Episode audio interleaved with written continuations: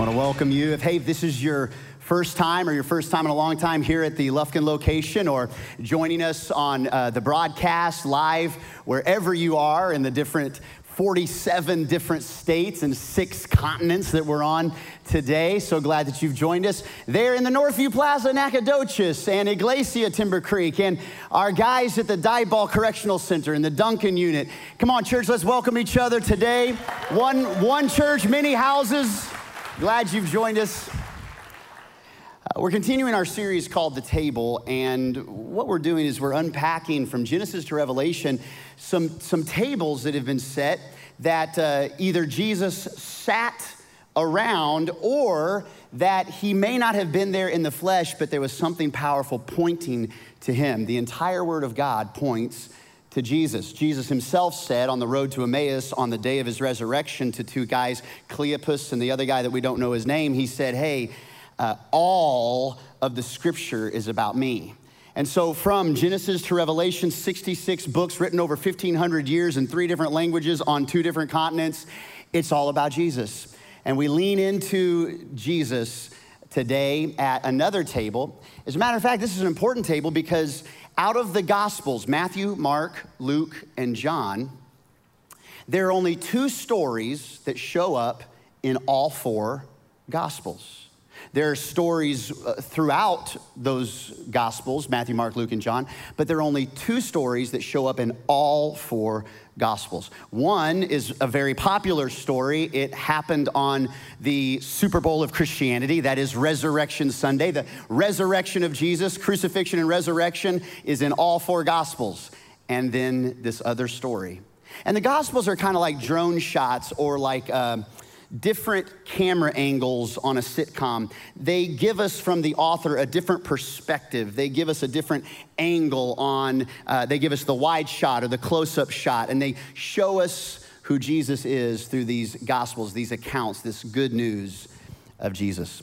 The other story is the story of Jesus feeding 5,000 people with a small little meal. It's in Matthew 15, Mark 6, Luke 9, and John 6. How interesting is it that this is the one that God chose to tuck away from each perspective, from each author? Why? Is it the sheer size of it? That could be one thing.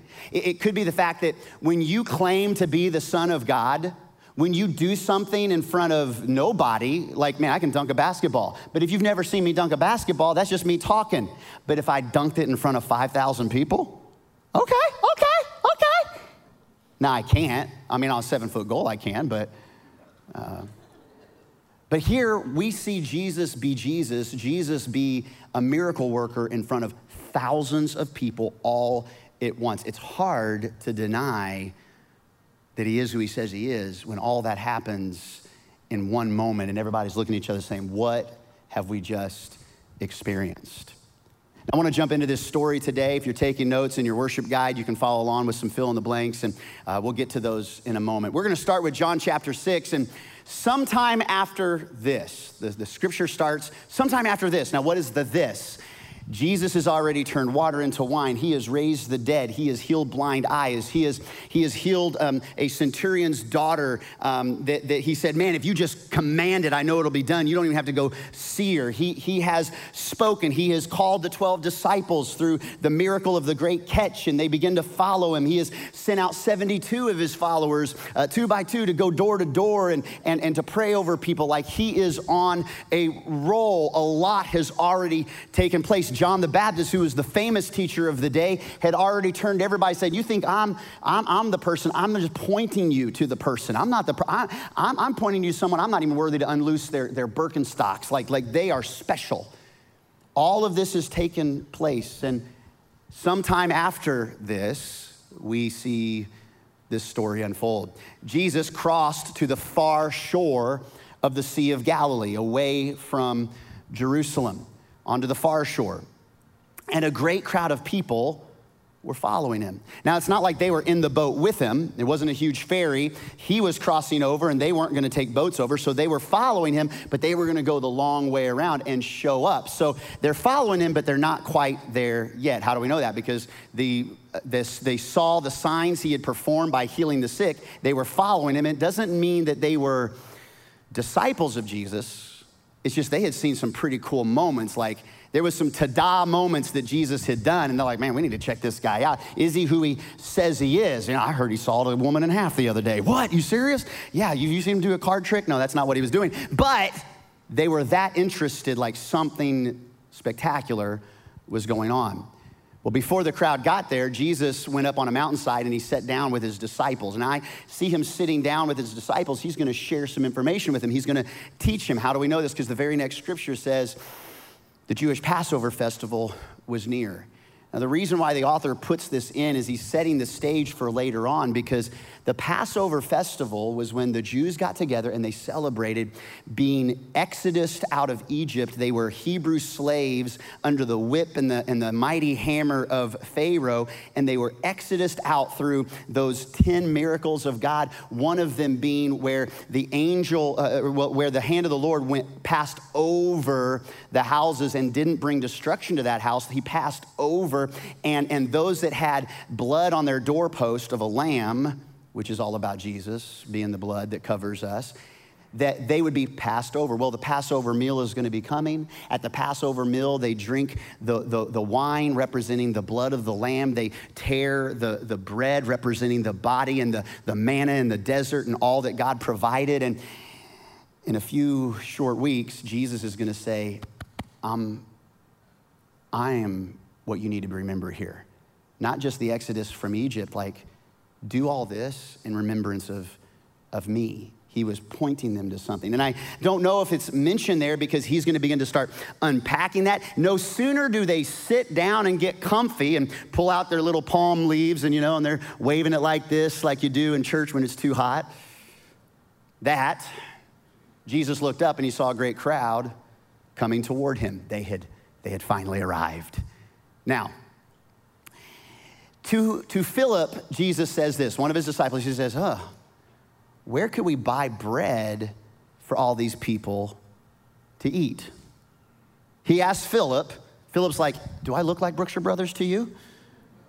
Where are we going to buy bread for all these guys? Where's the near, nearest Panera? Now, why does Jesus say this? Well, the scripture says he asked this only to test him, to test Philip, because he already had in mind what he was going to do. Now, Jesus is never going to put you in a test that you can't pass. He's never going to put you in a place where you, you, you can't lean on him for the answer.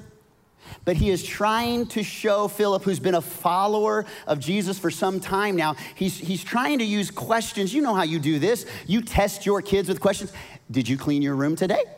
You know the answer? You know the answer.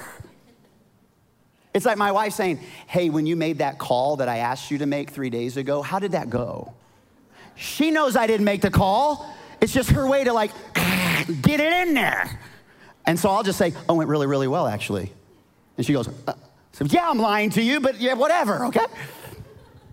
Like, there's a moment where Jesus wants to, like a refiner's fire, he has every right to test the metal.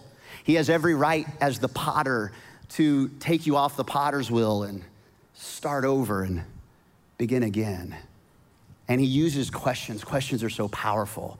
So I want to offer you two questions today in what I've titled the bigness, the biggest picnic table ever. Two questions that we're going to unpack. Here's the first one. Question number 1 if you're taking notes. And I want you to I want you to think about you. I want you to think about maybe the last 21 days Consider your life, consider some pressures the good, the bad, the ugly. All right, here's the first question How do I respond to difficult or seemingly impossible situations? When the going gets tough, do the tough get going? Or when the going gets tough, do I get crazy? When, when the situation seems near impossible, when it's a difficult deal, when I don't know the answer, when the finances have been tight, when the struggle with the child is, is, like never ending, when, when, when the, the, the spouse stuff is like, ugh, and then there's this tension, and you can cut the tension with a knife. When I, when I have to respond, like, how do I normally respond?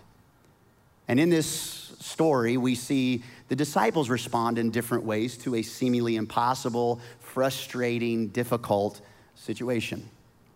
First way some of us respond to a tough situation is like this. I mean, do we ignore the situation completely? Do we go, ah, la, la, la, la, la, no, no, no, ah, la, la, scoop it under the rug, like slide it under the rug? Not gonna deal with that. Don't ask me about it again. If I just ignore it, I'm gonna go tortoise on this thing. You know, tortoise, like you're gonna just put the shell up and you're just gonna kind of you know, ostrich, right there into the sand? Do I ignore the situation? Finances are so tight, you know, the credit card debt is mounting, and so you get the bill in the mail and you just, you don't even open it because you know what it's gonna say. It's gonna say, I hope you like Target. it's gonna say, Merry Christmas, still, it's August, you know. You know how it is. Do I ignore the situation completely? This is what we see. Uh, by this time, it was late in the day, okay? And Jesus says, where are we gonna get food for all these people? Where are we gonna buy food? And his disciples came to him and says, JC, listen, this is a remote place, okay? There's not a whole lot of fast food around here. We could go to Jack in the Box, but we're all kosher. We don't want Jack in the Box this late, you know. So it's already very late.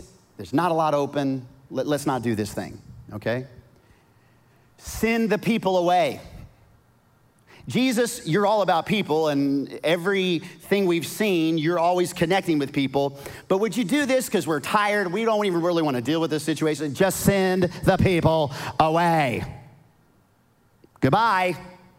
Delete, block, cancel, so that they can go to the surrounding countryside and villages and buy themselves something to eat. We ain't Chick fil A. Number two, uh, do I try to temporarily fix the situation with human resources?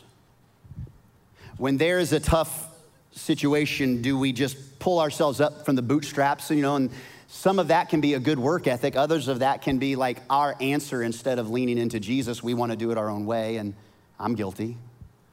We want to fix it with human resources, with, with enough verbiage, with the right conflict resolution, with, with the right ABC, with the next self help book, with, with, with, with uh, you know, yelling about it on Facebook to everybody that's my friends that aren't really my friends, but they're there and they're to say, mm, you, you go, girl, you tell him. Like, actually tell him. Don't tell Facebook, tell him. Nevertheless, do we try to fix it with our own human resources? We see it happen in the story. Philip answered and said, uh, Jesus, it's to take a half a year's wages to buy enough bread for each one to have a bite. We ain't talking about a meal. We're talking about like the kind of little thing when you go to the mall and you go to the food court and they're offering one piece of orange chicken. Like everybody's gonna get just like one piece of orange chicken. That's it. Half a year's wages for that. Jesus? That's one way you can do it. Try and fix it with your own resources. You know, many times what we'll do is when we're dealing with pain, we'll fix it with our own resources. Um, oh, just, it's wine o'clock. Um, oh, it's, I'm just gonna kind of separate myself and I'm gonna do my, my own thing and I'm gonna make myself feel good, find my own escape fix the pain with a temporary human resource. Hey, here's another one. Do I solve the situation with my own hands according to my perspective? According to my perspective. Uh, look, look what one of them says. Andrew says, hey, hey, hey, here's a boy with five small barley loaves and two small fish. By the way, it couldn't have been very late in the day. I mean, the little boy is still out uh, I guess the I guess the you know the street lights hadn't come on yet. You know, back in the day, that was what it was for me in small town USA. When the street lights came on, you're supposed to ride your bike back home. We won't, we're not going to hear from you all day long. You, you, you could be in a different county for all we know. It's just when the street lights turn on, come on, because supper's about ready. riding our bikes in, leaving them in the grass, running in because we're a little bit late. You know how it is. This little kid's got a couple of loaves of uh, bread and some fish. He's just out hanging out, hanging out with a crowd. Now, Andrew, Andrew sees this meal, but he says, I mean, how far will that go among so many? His perspective was limited.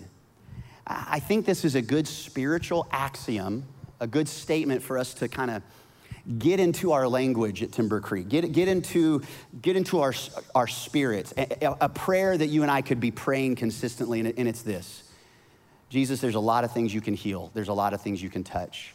More than anything, will you heal my perspective? Will you heal my perspective? Many times, the answer to the problem that we're bringing to Jesus or bringing to our own human resources really has to do with wanting to shift your perspective. And this whole story isn't even about fish and bread, everybody. Really, what you're gonna see is this whole story is all about a healing of perspective. Our perspective is limited. We need His perspective on our life, on our decisions, on our emotions, on our feelings, on marriage, on decisions. Like we need His perspective. Now, here's a good option out of the three we've already mentioned. Here's the fourth option Do I place my difficult situation in the right hands? There is no greater place you could ever put a hard, difficult situation than in the hands of Jesus. From, from the, the sickness to the child to the pain to the questions to the addiction, the greatest place you can place anything is in the right hands. But how often do we? instead of placing the right hands, we want to scoop them up to ourselves. I mean, we learn that as humanity. One of the very first words we love to learn is a four letter word mine. Mine. And we want to hang on to it instead of offer it to Jesus. Do I place my difficult situation in the right hands? The right hands that are proven to be faithful, the right hands that are nail scarred. Before you could ever do anything right, He dies for you. And we struggle with placing these things in His hands. Christmas of fifth grade, uh, our daughter uh, got a little Christmas present from us. Uh, she's going to get her, her ears pierced. I don't know why we waited that long, if it was like a you know, no, you're not going to do that. Or I, I, don't know. I mean, it was eighth grade. We were finally letting her get tattoos. But fifth grade, we said, okay, we're going to let you, we're going to let you get, you know, we're going we're going to put holes in your skin. And um, it's going to be fun. And uh, she wanted pierced ears. That's just what she wanted. She hadn't really asked for it since then, so we weren't like just trying to, you know, do it. And not that we were to do it either. Like, oh, still, you know, like, hey, you got that butter knife somewhere? And um, so at Christmas morning, she read, a, she read this thing. It was like a scavenger hunt, and she picked up some other stuff because this is like what she wanted. I know it's, it's small, but this is what she's so pumped. And so finally, the something, the rhyme, blah, blah, blah, blah, blah. If you dare, good luck going to Claire's or whatever. I don't remember what it was. And, and she's going to get her ears pierced. So she, she actually, when she opened that, um, finally found the clue, she went outside and she like screamed, like, ah! She was so pumped. Well, she gets the ears pierced, and um, all is well uh, for about three days. Three days later, she's waking up. She's uh, ter- she is in full terror mode because one of her ears is swollen up like the size of a softball and it's infected and it's nasty and, and she's in, in the bathroom trying to get ready for school and she's like oh you know and it's like oh She's, and it's tender. And, and so I, I, go, go into the, to the bathroom and I say, oh, okay, here, here, let me, let me see. She goes, no, no, no, no, don't touch me. Don't touch me. what? It was like, bleh. I mean, it was like, it was, it was, you know, I cast a demon out real quick. Don't touch me. And I simply said, Whoa, whoa, whoa, whoa, whoa. Have you forgotten whose hands these are? Have you forgotten who, who I am? I'm not here to hurt you. If there's any hands you can trust, baby doll, if there's any hands you can trust, sweet girl, you can trust the hands of your dad. Okay? And slowly but surely, I got to help her with the situation, but I wonder, even those close to us, especially even Jesus, we can struggle because we love to be in control. That we would just trust the hands, that if you just place it in his hands, he can do what only he can do when you place the right things in his hands. So, the second question today is really this. Now, think about it. What if? Like, this is a dream moment for you and I. Like, let's say that we've, we've ignored the situation or we try to la- you know, rely on our own uh, human resources or our own perspectives. But what if today, what if we did choose to place that problem in his hands, to place the struggle, to place, to, to not even really even knowing what that looks like and what your next steps might be? We're gonna help you today, but like, what if you did that? What if you took the next 30 days and instead of tonight at seven o'clock, pulling it back out of his hands because you just got to write that thing or you just got to respond that way or you just got to get your fix. What if for 30 days you could place your problems where Jesus invited you to place your problems in his hands? Now, if you did that, if you did that, what would happen? Would it be, ah, and everything is slow motion run in a, you know, to the sunset, like, you know, whatever, some story, some fairy tale? You know, that's the question I want to ask. Like, what should I really expect when I place my difficult situation in the right hands? That everything goes hunky dory? Because the, the Bible is clear. Jesus himself said, hey, it rains on the just and the unjust, on those that love Jesus, those that have not even talked about Jesus. The only time they've used the name of Jesus is in vain. It rains on people like that and on people that bow a knee and, and, and trust and pray and fast and like it rains on people because we're in a broken world. So, what can you expect when you place your difficult situation in the right hands? All right, number one, here's what you can expect. And this may be this may be a surprise to some of you. You can expect practical direction. See, many times we have so we have so pocketed Jesus into the Cinderella category or the Jack and the Beanstalk category, like it's some kind of hocus pocus thing that, that we expect everything to kind of be like that, like a bippity boppity boo, versus like some real practical direction.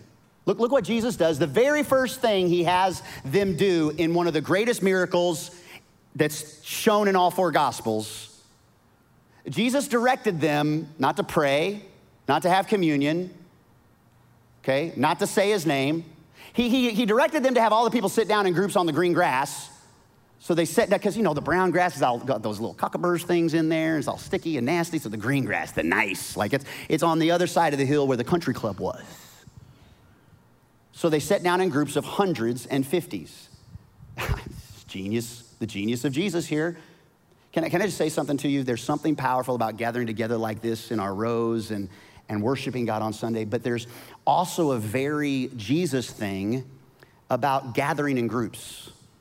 Uh, today, we launch into our next semester from now until towards Thanksgiving, these mini sessions that from studying the Word of God to playing volleyball and having a prayer together to encounter on Sunday nights at 6 that helps with hurts and habits and hangups and getting beyond stuff that may be holding you back as a Christ follower. Like there's all kinds of these places where we gather around into smaller groups because God wants to do something right here but he also wants to do something in smaller groups. He's incredibly strategic in this moment. Now, the word strategy has kind of gotten a bad rap in church. Like, if it ain't the supernatural, it ain't God. We're gonna let Jesus set the agenda up in here. We do any kind of strategy, that's man's devices.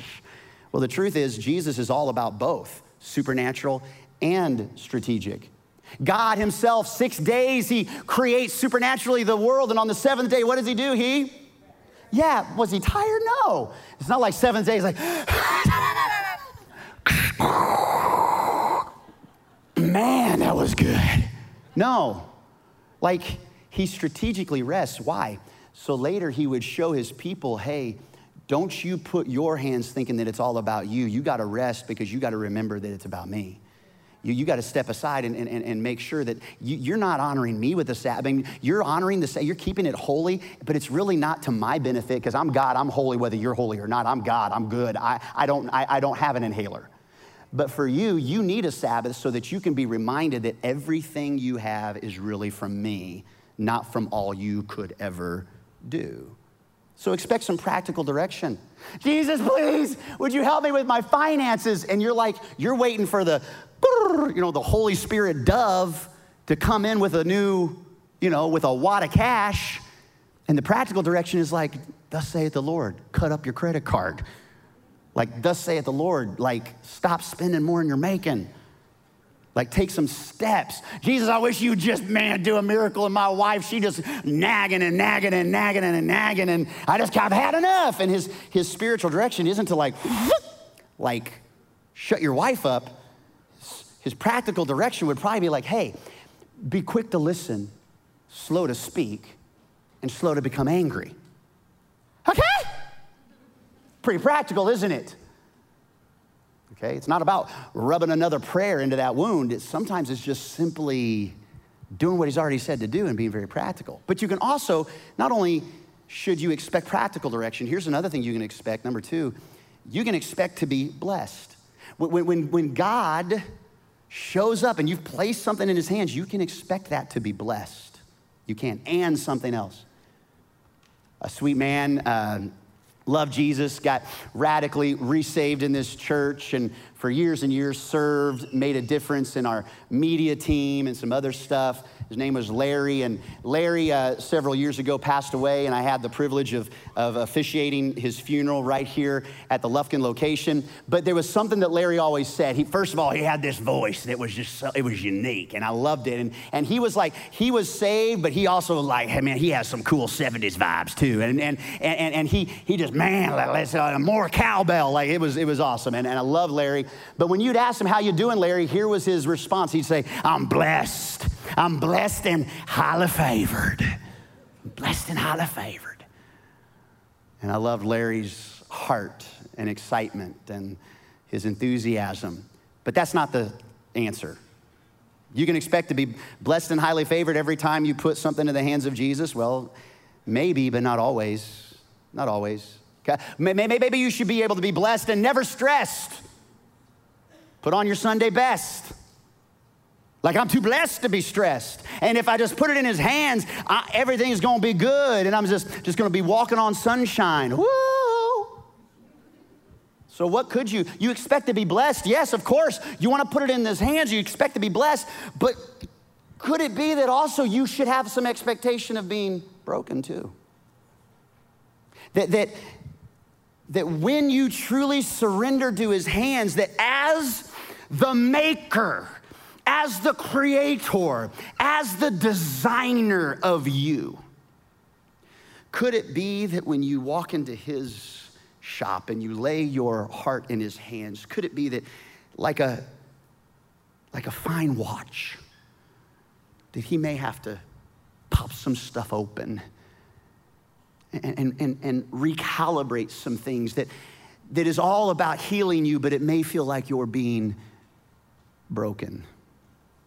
Faithful are the wounds of a friend, the proverb says. It doesn't mean that friends will always wound you, they'll always stab you in the back. It means like a surgeon that in order to address the cancer may have to cut you or wound you to see the healing come. Jesus sometimes has to break us. Some of that being perspective, sometimes that's, that's our reliance on self. And he places in a position where the arrogance gets finally broken, or the excuses finally dry up and it's broken. And he says, Oh, I do great work with broken things. I, I, I do great work with broken things. In this story, there's no miracle without breaking. There's no miracle without a breaking. We see it take place, Mark 6, taking the five loaves and the two fish. Number one, Jesus will take whatever you want to offer him. but you don't know what I did. You don't know how many times that I've offered it to him and then I've taken it right back. That I've picked it right back up out of his hands. His hands are open.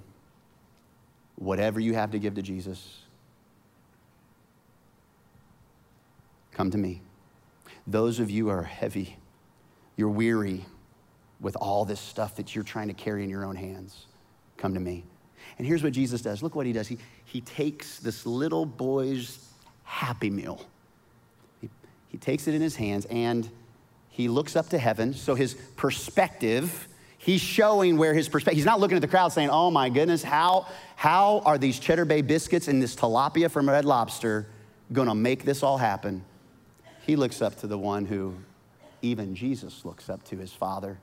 Everything I have and everything I am comes from you. I don't, I don't do anything without my Father telling me what to do. He looks up to heaven. And here's what he does in the middle of this. This is crazy.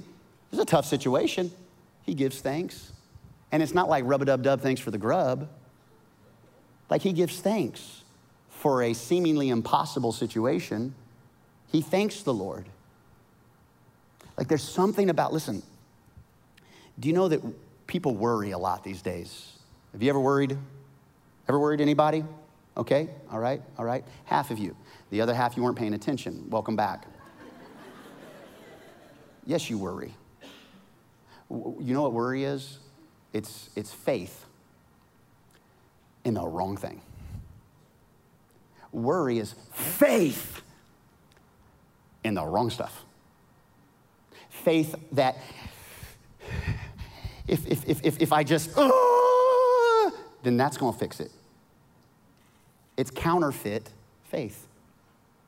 When I stress out and I, and, I, and, I, and I worry about something instead of placing it in his hands, and even when I place it in his hands, when I worry, it's faith in my own emotion, my own feeling of this thing is going to go wrong. He gave thanks he knew, he knew his source. He knows his source. And then what does he do? Well, he breaks the loaves. It's not like all of a sudden, like all of this bread starts floating up into the sky. It's like, you know, wouldn't that be, that would be an awesome though, chosen season three, like the, the bread just like flies through the air and somebody's talking, like, oh, you know, thanks, Jesus. It doesn't happen like that. Instead, he takes the little bit that he has, he prays, and then he breaks it. And then as he begins to break, there's more than enough. And he's breaking and he's blessing and he's breaking and he's blessing. And the disciples keep coming back and they're like, Andrew, are you seeing what I'm seeing? Are you seeing what I'm seeing, Philip? Where's Peter? I don't know. Peter went to Chick fil A. He thought they were open, but it's Sunday. You know Chick fil A's not open on Sunday. Where is Peter? Peter's running back. They're closed. I forgot. he gave the bread to his disciples to distribute to the people. This is a divine partnership. He does a miracle, but then he doesn't just go around passing it out. He uses the hands of his disciples. Now, catch something if you are if you consider yourself a follower of Jesus, okay? If you're not following Jesus, I, can I say something to you? I am honored that you're here. Uh, we want this to be a safe place where anyone can find and follow Jesus. You can kick the tires, you can investigate the claims of Christ. You don't have to make a decision today in order for you to be welcome back. Uh, you, you, you, can figure it out. Uh, you can decide for yourself, but you do have to decide. Your grandma cannot decide for you, and your spouse cannot decide for you. But let me talk to those of you that you consider yourself a Christ follower, not perfect, but you're following Jesus. We have a couple thousand people show up on our locations every, every weekend. But let me say it to you as plain as I can say it. You ain't the crowd.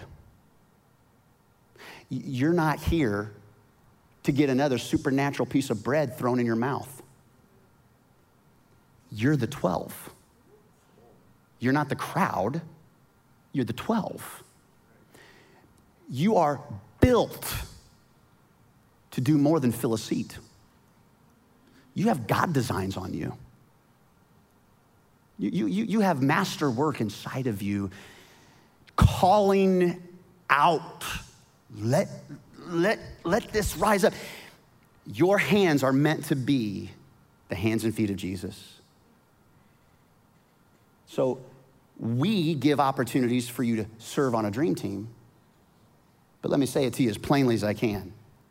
If that ain't your cup of tea, fine. But if you ain't serving, you're missing out on part of your responsibility as a Christ follower. So if it's not going to be through the local church, you need to find somewhere where you are serving the kingdom of God and distributing the bread of life. And whatever that looks like for you, we want to help with that. We can help with that. We, we want to provide not only groups, but teams, dream teams that, that care and, and help distribute the bread of life to little kiddos and to partner with parents as a great partner. We can't be your substitute teacher, but we will be a partner with you in the development of your own maturity, your own Christ like con- character, convictions, and conduct so that you can lead your kids in the right direction. But you got to be, you're the 12. You're the 12. So I want you to feel that responsibility. Don't just come in on a Sunday morning, Christ follower, okay? Christ follower, disciple of Jesus, and say, well, I want a meal. I want a meal too. Or I'm just not getting fed at that church. Well, maybe you needed to start doing some feeding of your, for, for other people. Oh, that, all right, all right, I'm done. So, sure enough, he gave them to his disciples to distribute to the people. And look at this. Number three, here's what you can expect. When you place your stuff in the right hands, you can expect more than enough.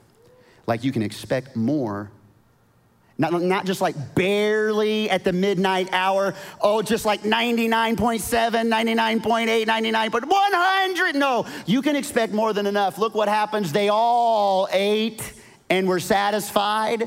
Every single last one of them, thousands upon thousands of people, men, women, and children. Scholars say that the 5,000, they would only count the men. So this is quite possibly upwards of 50, half the size of Nacogdoches or Lufkin getting fed on a, on a hillside. They were looking for Jesus. They were looking for him to do another hocus pocus tada thing, and he feeds them right there. He meets a practical, physical need. Whoa, the disciples are all part of it. And the disciples picked up 12 basketfuls of broken pieces of bread and fish. Now, there's 12 disciples and there's 12 basketfuls. What in the world does this mean? I don't know. Maybe it is there are blessings for those who serve. Like everybody else on the hillside, they got a meal. The disciples got a golden corral. Like, like they got, I mean, they're walking home with all these, you know, styrofoam boxes full there's blessings reserved for those who serve. Now, that's that's the end of the story. That, that's the end of the story. I mean, hey, roll the credits. It's done. We're over.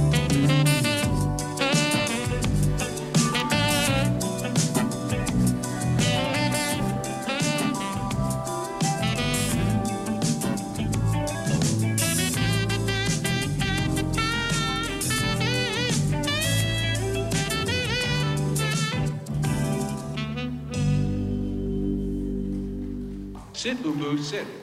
Good girl.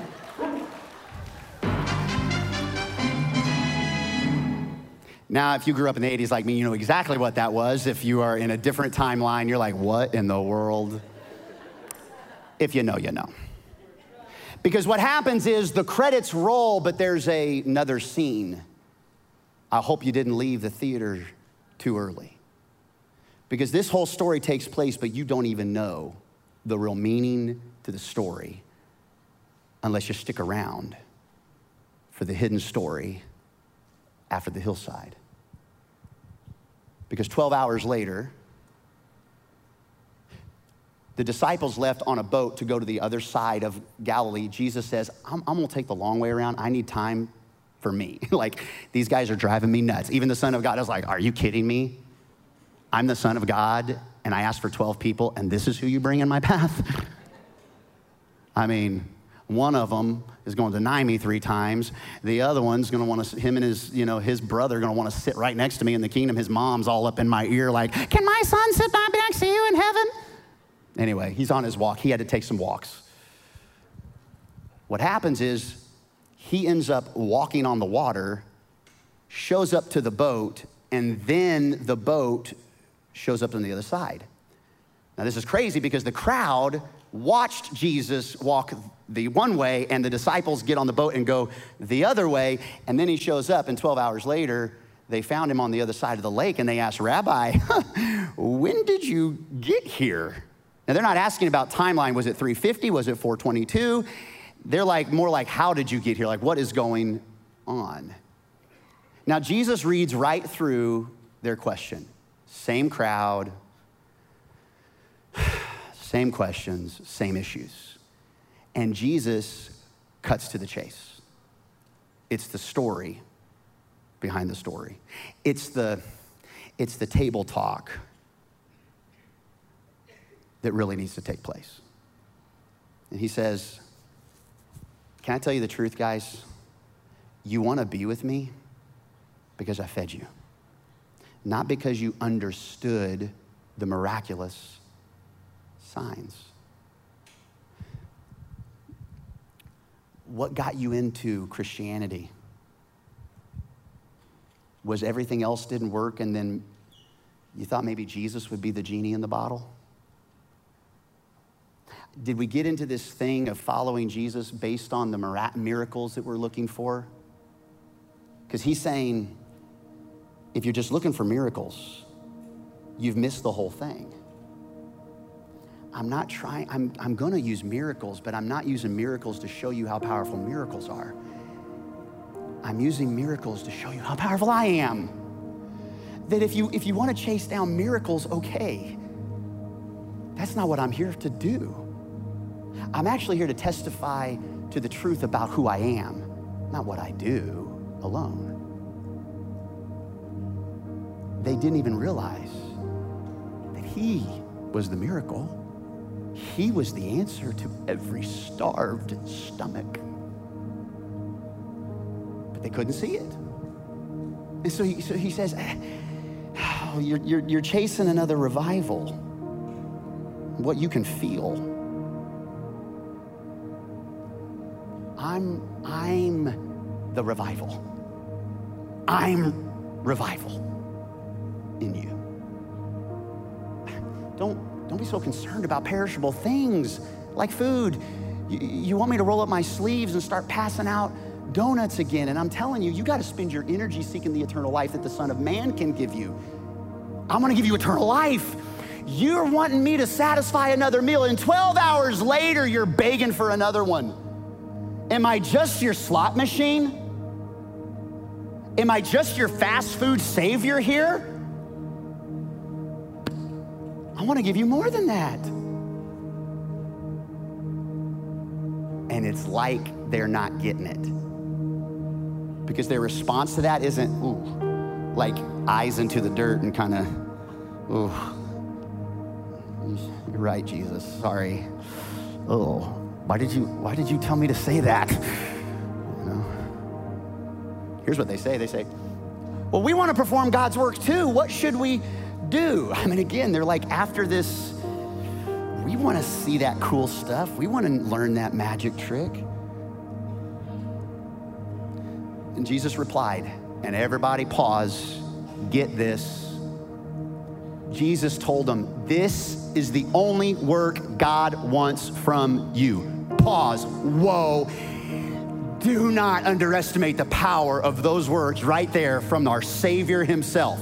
This is the only work that our God wants from you. Now, I grew up in a works based Christianity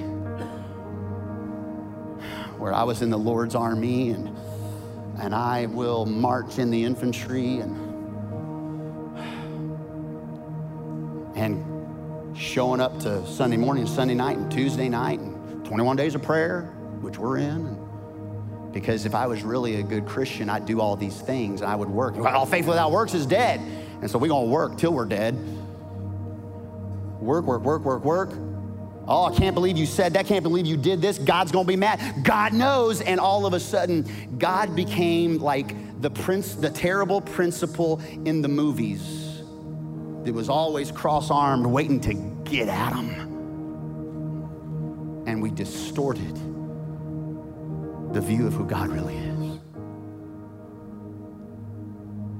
Some of you have been working, working, working, working, and you can't place the stuff into his hands because based on the work that you have or haven't done, you don't feel adequate enough to come chest bared to Jesus, vulnerable, saying, Here's all my junk, Jesus. Jesus told them, This is the only work God wants from you. So catch this today. Believe in the one he sent. Instead of looking for bread, believe in the one he sent. Because when the going gets tough, we believe in our emotions. We believe more what someone who will have a listening ear that may not even have wisdom flowing through their mouth, but will listen to them. We, we look to social media and celebrity and culture. We look at all those things. And he says, Believe in me. Believe in the one who was sent.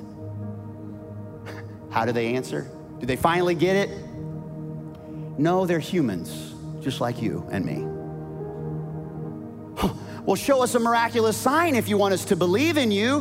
What can you do? 12 hours ago, he just fed them from a little meal. Oh, how quickly we forget, friend. How quickly we turn a blind eye to all the other wonderful moments Jesus has done when the going gets tough, and that's all we can see. So, what's all this about? It's like Jesus pulls this crowd together and he says, Look, I wish you would get this. So, let me tell it to you straight. And here, Jesus has kind of an at the table family talk with these people. And he basically says three things to them. He says, Guys, you're missing the whole point. I'm the bread. You want another miracle? I'm the miracle. You want another answer? I'm the answer.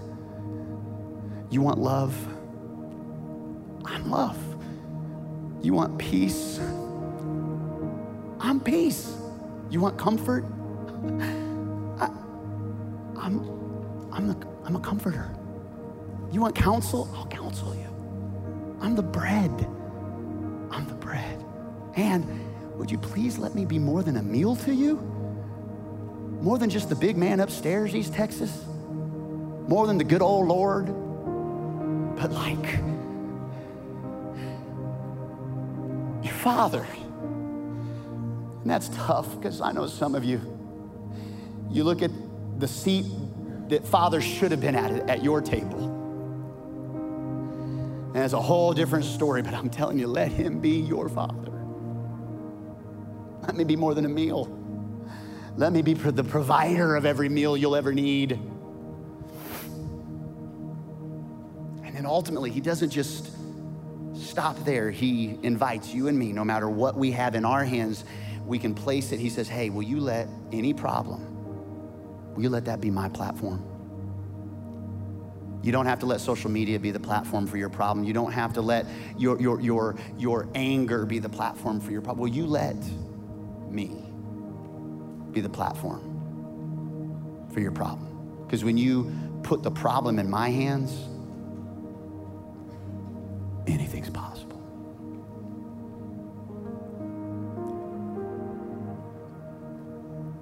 The problem that we all face, way more than a financial situation or a marital strife, is every one of us are born into a really, really, really ridiculously big problem.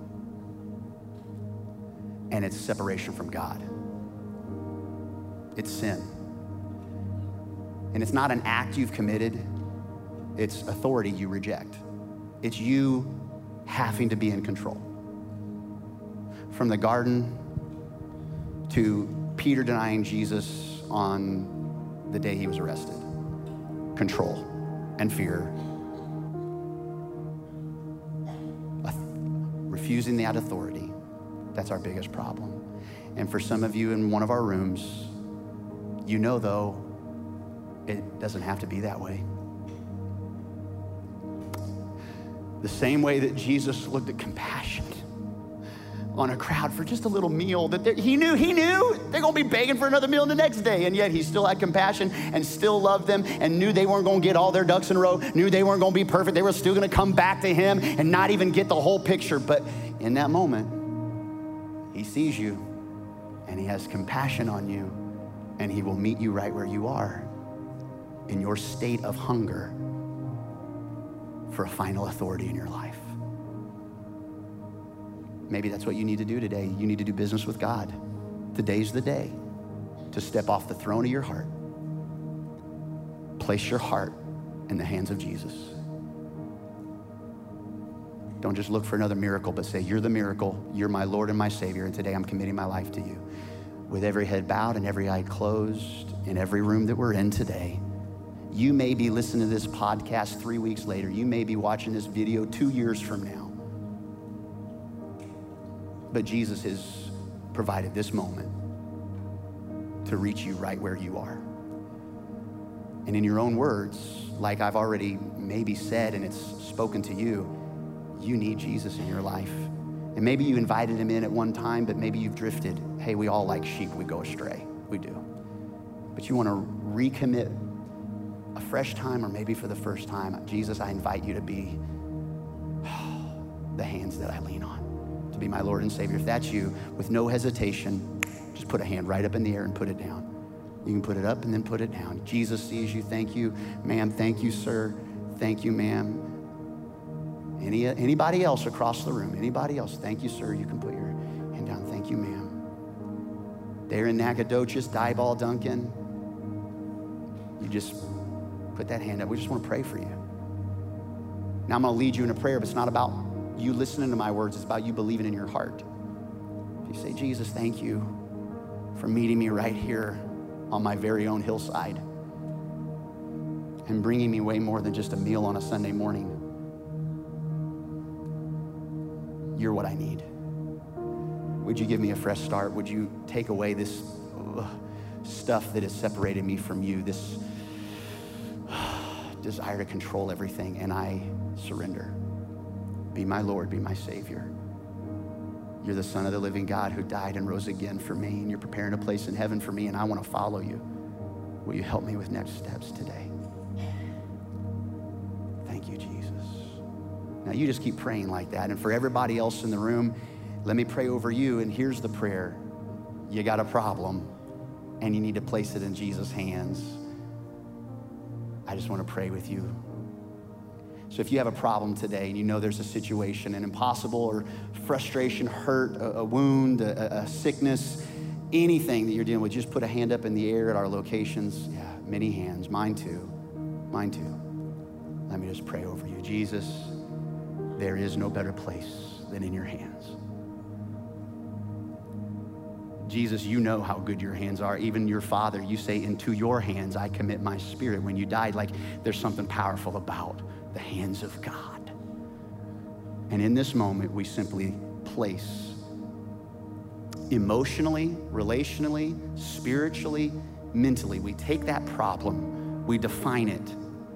You can't, God, we can't place in your hands what we can't define. So we define that problem, that marital, the financial, the emotional, the spiritual, the sickness, whatever it is. And right now, can you just see yourself placing it right there? Right in Jesus' hands. His hands are not crossed, his foot is not tapping, waiting for you to get it right. His hands are outstretched. Put it in his hands right now. And Father, for the next 30 days, we're going to trust you. You can do more with this thing than I can. Would you give me practical direction? Would you help shift my perspective? Would you, would you bless what needs to be blessed? Would you break what needs to be broken? God, your hands know, you, you know, and I, I release it to you today. And I thank you for this time that I've met with you and heard from you. We ask it in Jesus' name. And everybody said, Amen.